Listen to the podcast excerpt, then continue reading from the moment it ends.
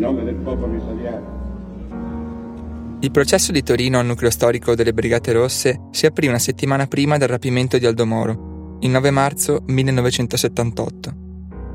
Erano mesi di tensioni insopportabili a Milano, a Roma, nell'inconscio collettivo. Intorno al Tribunale di Torino erano stati schierati 4.000 poliziotti in assetto da guerra. Mi sono chiesto come avrei reagito se da un giorno all'altro fossi stato estratto a sorte per fare il giurato in un processo che in quel clima mi avrebbe messo di fronte ai fondatori delle BR. La risposta a questa domanda l'ho trovata in un libro davvero prezioso, Diario di una giurata popolare al processo alle Brigate Rosse. Adelaida Ietta, che all'epoca era anche segretario del Partito Radicale, descrive con un registro intimo, sobrio, anche austero, cosa abbia significato finire tra il martello delle minacce brigatiste e l'incudine dell'opinione pubblica, delle forze armate, dei servizi deviati e di quella parte di mondo aliena al pensiero radicale, da sempre democratico, non violento, garantista. Così come sono importanti le analisi fatte a posteriori, e intendo soprattutto i grossi saggi scritti anche a 40 anni dagli avvenimenti, ricchi di dettagli, facendo ricerca il materiale più incandescente e direi vicino a una vaga forma di verità, spesso è quello nascosto già all'inizio della storia, la pistola sul tavolo all'inizio del giallo. Insomma, l'analisi di chi c'era, di chi era di fronte ai combattenti proprio negli stessi giorni in cui veniva sequestrato Aldo Moro.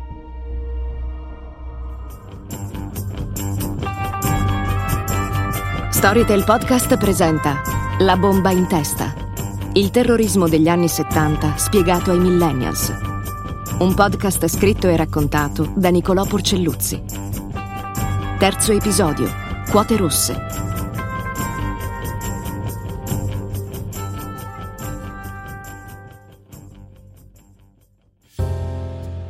Il diario di Adelaide Aglietta l'ho scoperto grazie a un articolo di Giorgio Fontana, lo scrittore milanese vincitore del premio Campiello che avete già ascoltato nel secondo episodio. C'è qualcosa in quel diario, dice Fontana, che lo ha segnato profondamente.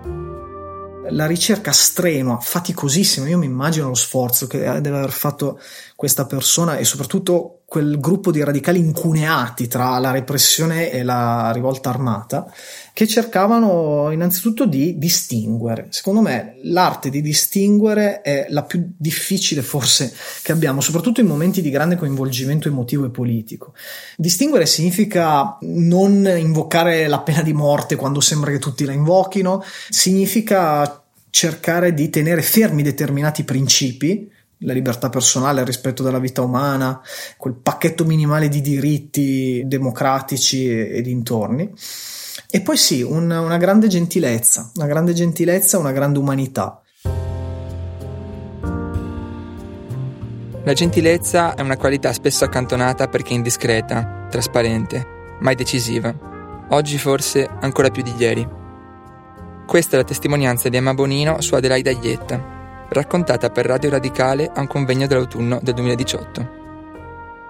Adelaide accettò questo compito, peraltro chiudendo il partito per ragioni evidenti, lo accettò con grande serietà e penso anche con qualche tremore.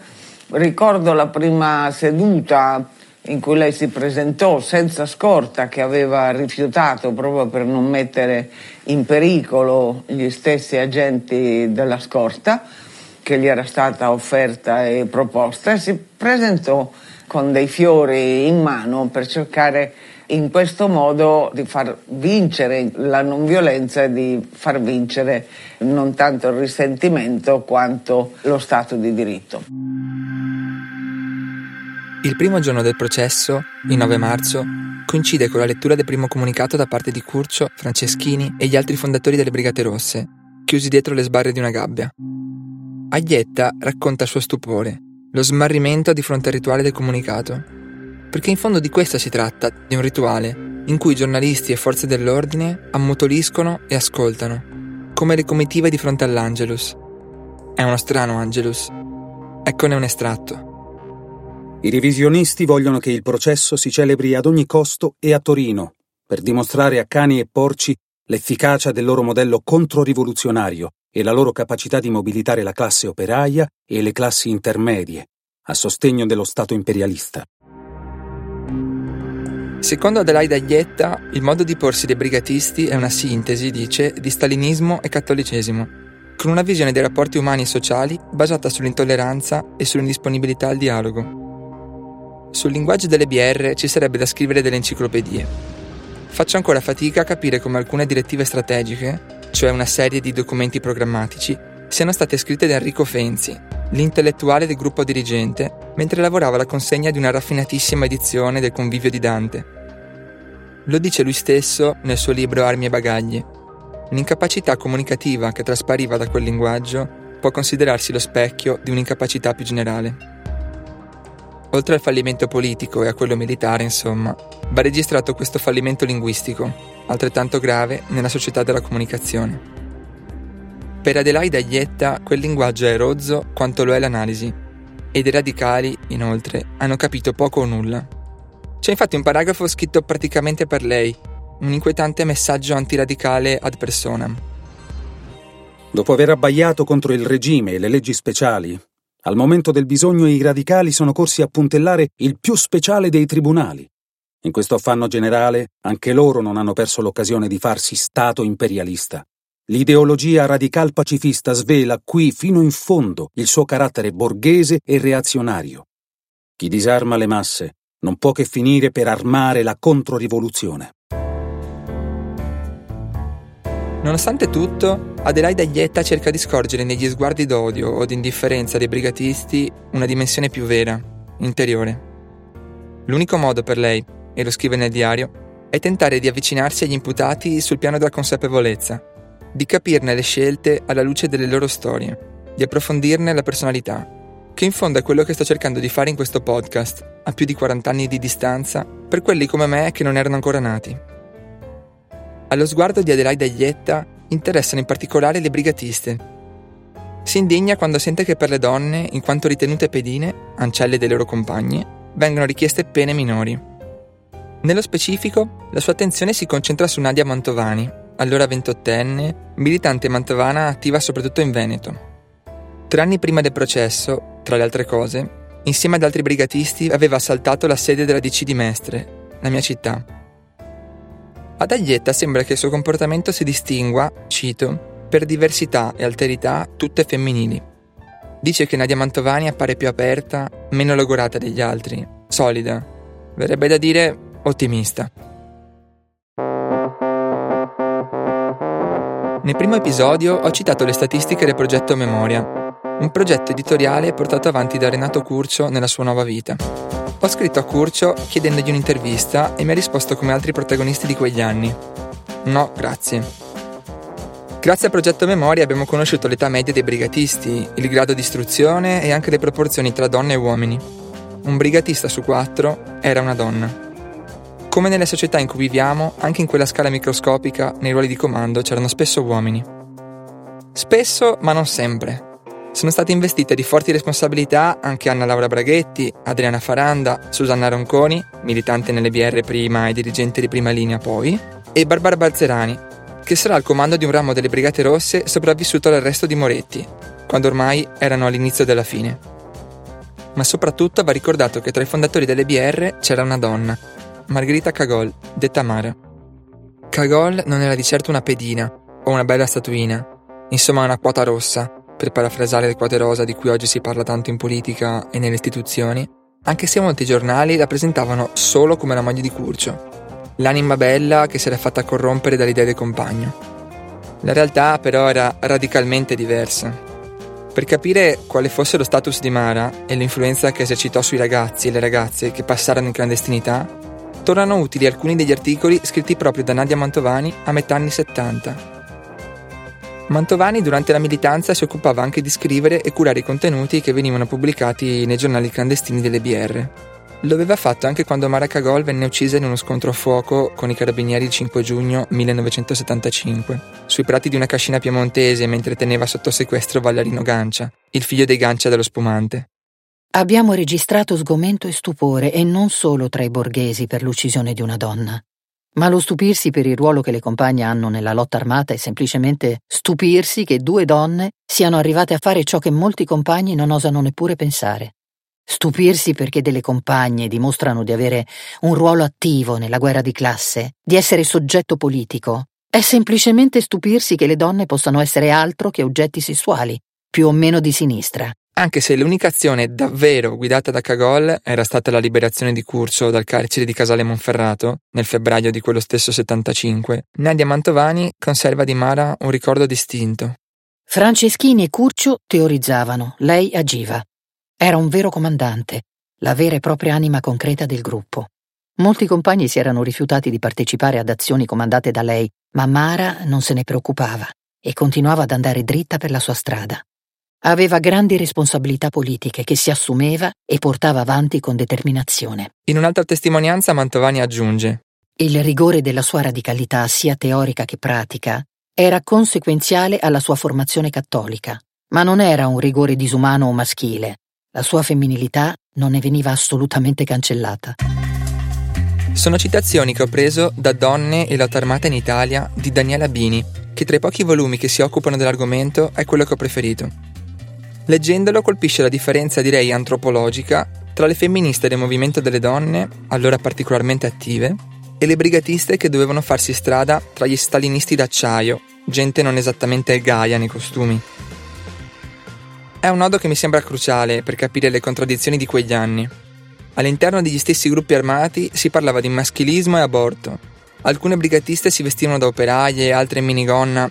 Quello che è sicuro è che la lotta armata era il frutto di una cultura politica agli antipodi rispetto alle novità dirompenti e dissacranti promosse dai movimenti di liberazione che hanno dato forma al 77 italiano. Questo è Ermanno Taviani, storico che al movimento del 77 ha dedicato molti anni di studio da un punto di vista culturale loro erano veramente la retroguardia rispetto a un movimento che ne so, forse il più importante di tutti, come quello delle donne, no? che sulla violenza, su tanti aspetti della società ha detto le cose più importanti e più nuove che ancora oggi sono parte di un dibattito eccetera. Loro erano anni luce indietro con questo mix eh, di vecchio operaismo, di cultura terza internazionalista o di imitazione dei Tupamaros, quelli si confrontavano con delle dittature feroci, diciamo, cioè Mujica, il presidente dell'Uruguay, cioè è stato torturato in carcere per dieci anni. L'Italia, con tutte le leggi eccezionali, insomma, la legislazione speciale contro il terrorismo ha avuto degli eccessi, ma l'Italia è rimasta una democrazia. Alla fine le Brigate Rosse sono un'organizzazione culturalmente molto tradizionale è molto più tradizionale di tanti altri gruppi e gruppetti a quell'epoca e c'era un problema fin dall'inizio, da, dal 68, delle ragazze, per come era anche maschile un certo modo di far politica, violento, di protagonismo, no? che sta proprio di più nei ruoli allora del, del genere maschile e del genere femminile. Quindi gli angeli ciclostili, quindi le ragazze pulivano le facoltà occupate, i ragazzi invece facevano politica. Però quando arriva il femminismo capisco che nelle Brigate Rosse, che erano molto tradizionalisti, proprio perché volevano, con tutto che dal 76 si spostano su un'altra linea politica, essere come dire un'organizzazione operaia. E gli operai erano poco interessati ai cosiddetti venti di liberazione di quegli anni non gli entravano in testa. Molti di loro, come dirigenti brigatisti, erano dei comunisti all'antica, dei conservatori. Erano convinti che spettasse a loro portare il pane in tavola. Non gli interessavano i tulipani, l'ampliamento della coscienza, il superamento della morale borghese. Per loro il personale era politico, certo, ma non come lo intendevano le femministe.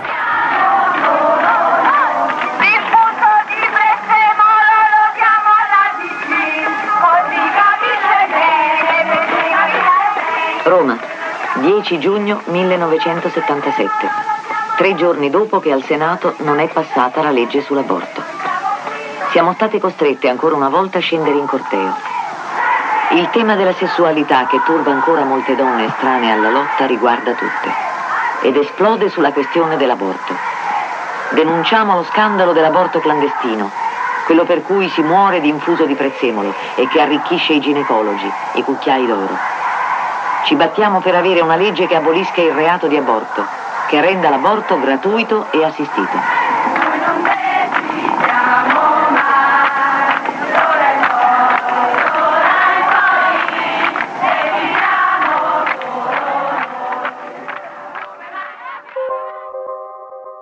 L'11 aprile del 1978, nel suo diario di giurata popolare e allo stesso tempo segretario del Partito Radicale, Adelaida Ietta racconta che in Parlamento è iniziato lo scontro sull'aborto.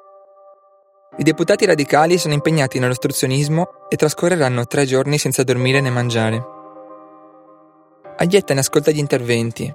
Le loro voci, dice, alcune rotte dal pianto, esprimono l'angoscia e la tristezza di tutte le minorenni condannate ai cucchiai d'oro e agli altri rimedi clandestini, donne costrette alla violenza fisica e psichica.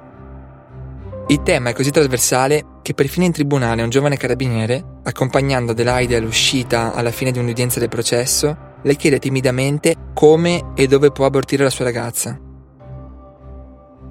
Gli aborti clandestini si facevano a destra e a sinistra, tra giovani e meno giovani. Nella sua autobiografia Io l'infame, Patrizio Pecci racconta che le BR torinesi si servivano sempre dalla stessa ginecologa, che faceva pure sconti, dice, ignara di servire a suo modo la rivoluzione, finché un giorno con gli scemi di prima linea, oltre a tutti i guai che combinavano di solito, ce l'hanno azzoppata per lottare contro gli aborti clandestini. Chiuse virgolette. In quegli anni, nelle piazze e nelle università si parlava di aborto, di diritti delle donne e si iniziava anche a parlare di eroina. L'eroina per molti è stata un rifugio, una spaventosa ancora di salvezza che, invece di nutrire, ha trascinato sempre più verso il fondo tanti ragazzi che magari si erano impegnati in politica e nel privato finivano incagliati ai margini. Nasce allora la retorica, diventata mitica in quegli anni, del riflusso, ovvero l'abbandono dell'impegno politico e sociale e il ripiegamento nella dimensione privata, in cui la salvezza era data dal consumo e dal benessere individuale. A Vanessa Roghi, che ha raccontato la piaga dell'eroina nel suo saggio autobiografico Piccola città, interessa soprattutto la persistenza di questo tipo di discorso all'interno della memoria del movimento e della storiografia sul movimento, perché introduce un elemento giustificatorio potentissimo e autoassolvente, come se appunto di fronte alla CIA, Blue Moon, le operazioni internazionali che si poteva fare, mica potevamo difenderci da questo, no? Quindi è chiaro che da una parte c'era il riflusso, da quell'altra c'era la CIA che ci faceva avere l'eroina, era chiaro che ci saremmo caduti. Io da questo punto di vista contesto invece da un lato la sottovalutazione della distanza che ha posto un certo modo di fare politica nei confronti di tante persone che si sono trovate escluse, marginalizzate, ghettizzate perché appunto come diceva Sofri i gerghi della politica erano diventati incomprensibili ed escludenti. Da questo punto di vista io nel libro eh, riprendo una bellissima riflessione che fa Filippo Scozzari nella sua autobiografia Prima pagare poi ricordare che dice appunto secondo me molte persone hanno iniziato a bucarsi per l'enorme rottura di palle che erano le riunioni politiche a metà degli anni 70, non ne dubito. Parla anche di un movimento triste e uggioso. Sì, esatto, la tristezza, l'infelicità, quello è il vero primo riflusso, è questo che dovremmo indagare, cioè appunto l'incapacità di accogliere la vita dentro la politica, in fondo per me il terrorismo significa questo. Il punto, dice Vanessa Roghi, è l'incapacità che il movimento ha dimostrato nel prendere alcune parole chiave del femminismo e farle proprie. L'idea che la propria soggettività sia un elemento imprescindibile per ogni tipo di scelta non è passata. Come dicevano negli anni Ottanta i CCCP, un gruppo di culto in quegli ambienti, i soviet più l'elettricità non fanno il comunismo e sicuramente non fanno la felicità.